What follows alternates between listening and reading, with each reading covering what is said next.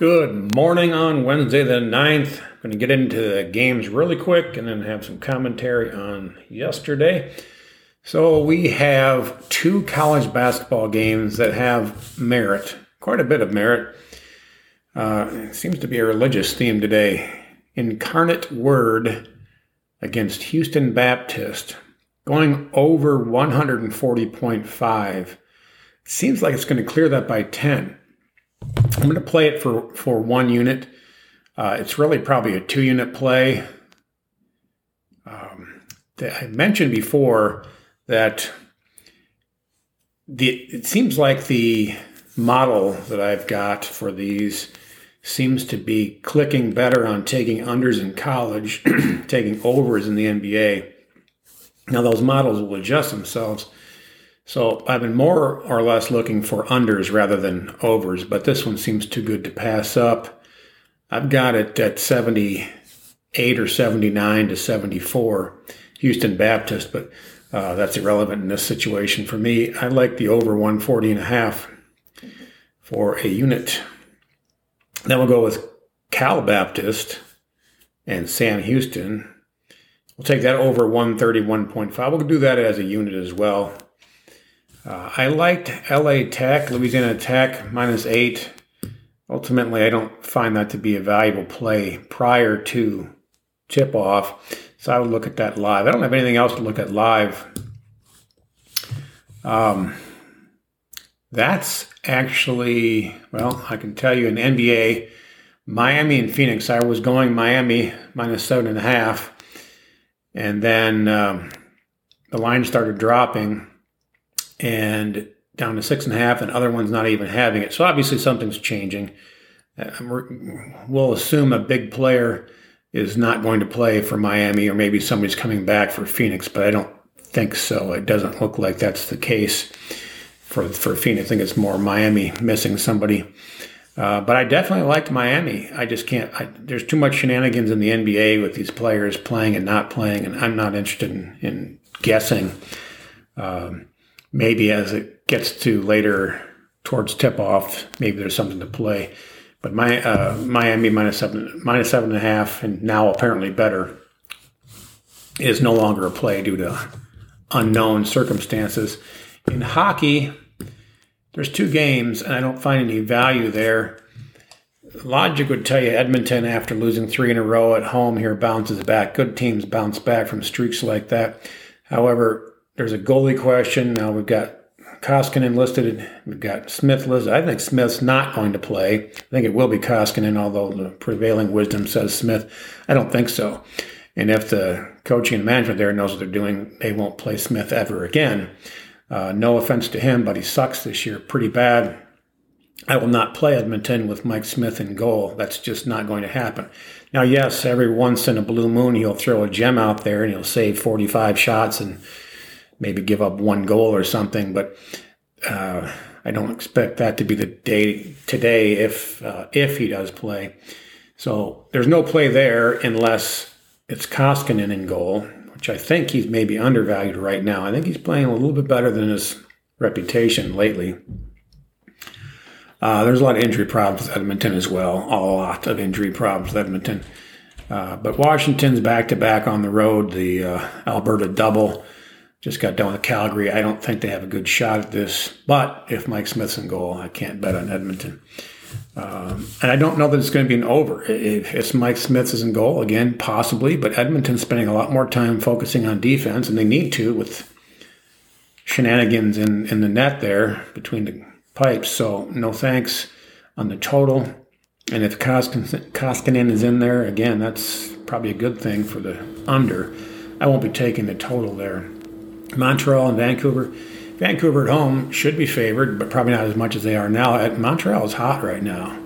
They're a live dog. If I was to take anybody, I'd take Montreal at big plus money, but I don't think that's a safe bet here either on the road to Vancouver, so I'm going to pass on that.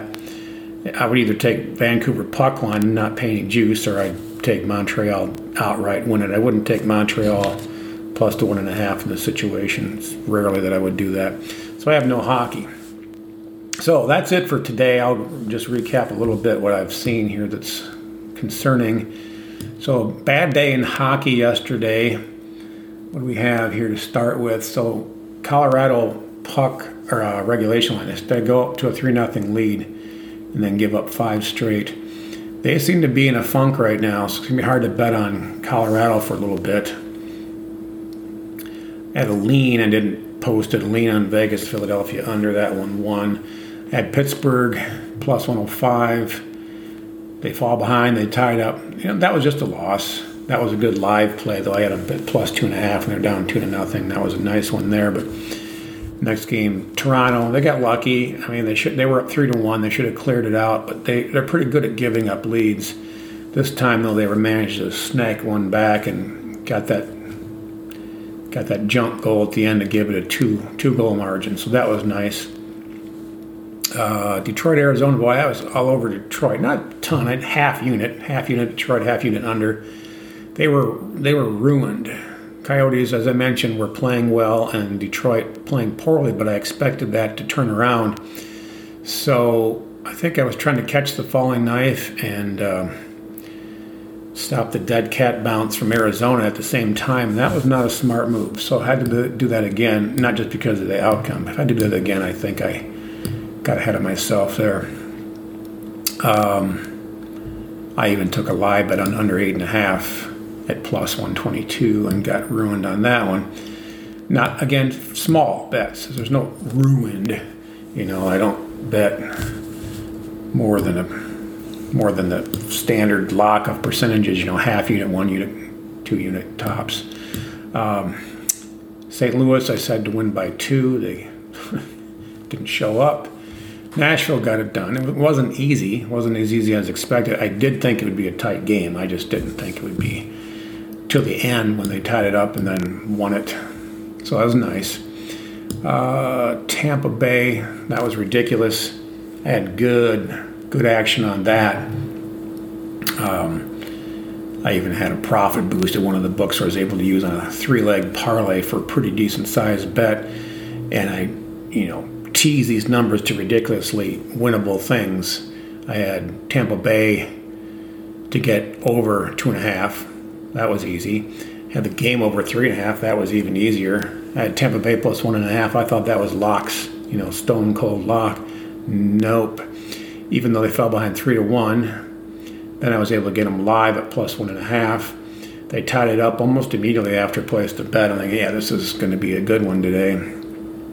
And then they went home early on that one. Decided they didn't want to spend any more time in Winnipeg than they had to.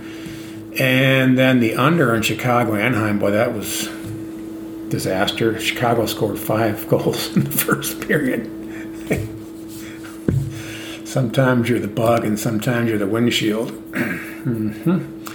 So a bad day. You know, there was a couple wins in there, so, and some live stuff. I think I had another live one. I can't remember what it was, but no, I didn't. I just had the Pittsburgh one, but. Yeah, so, you know, I got a question. I got to see Colorado come out of their funk a little bit. And Tampa Bay embarrassed themselves. That should have never happened. The other stuff that happened. I mean, St. Louis at home not showing up is a little concerning.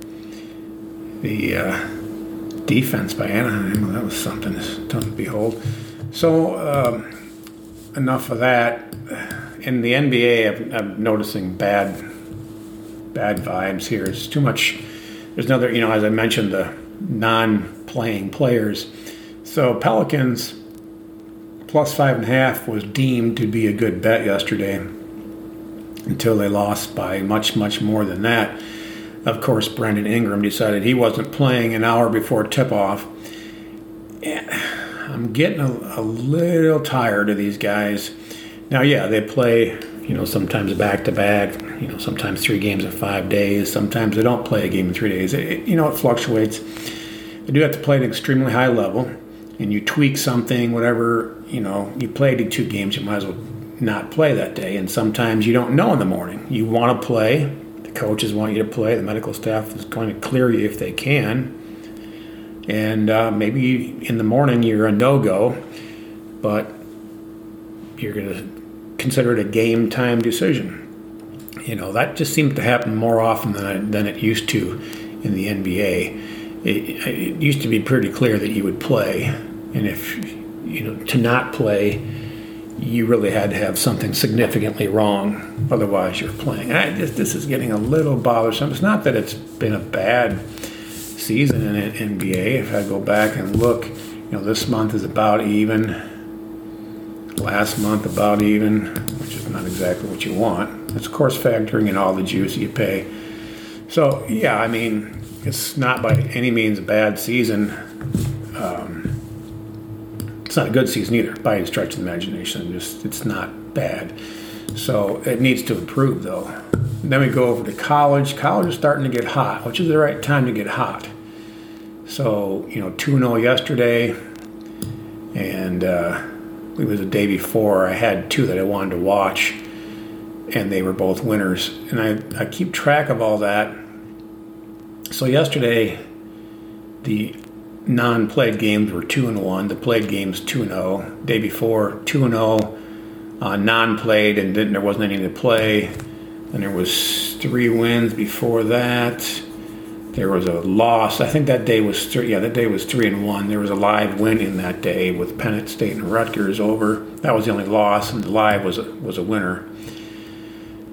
Going back, then we have the non-played games: a winner, a loser, winner, winner, loser, winner, winner, loser, winner, winner, winner. So we got 3-1, 4-5, 6-7 and 2, 7-8 and 3, 12-4. So the non-played games 75% clip, and the played games 1, 2, 3, 4, 5 in a row, 5 out of 6.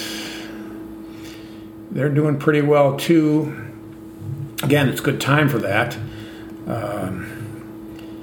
It'd be nice if that continues. Again, I'm probably being fairly selective on that. And again, we're up for the month. In February was, go all the way down there, that was up 5 units. So, you know, it's a quiet sport this year, but it's winning. Again, great timing as you get into March Madness to be on a somewhat of a mild heater, and we hope to keep that up.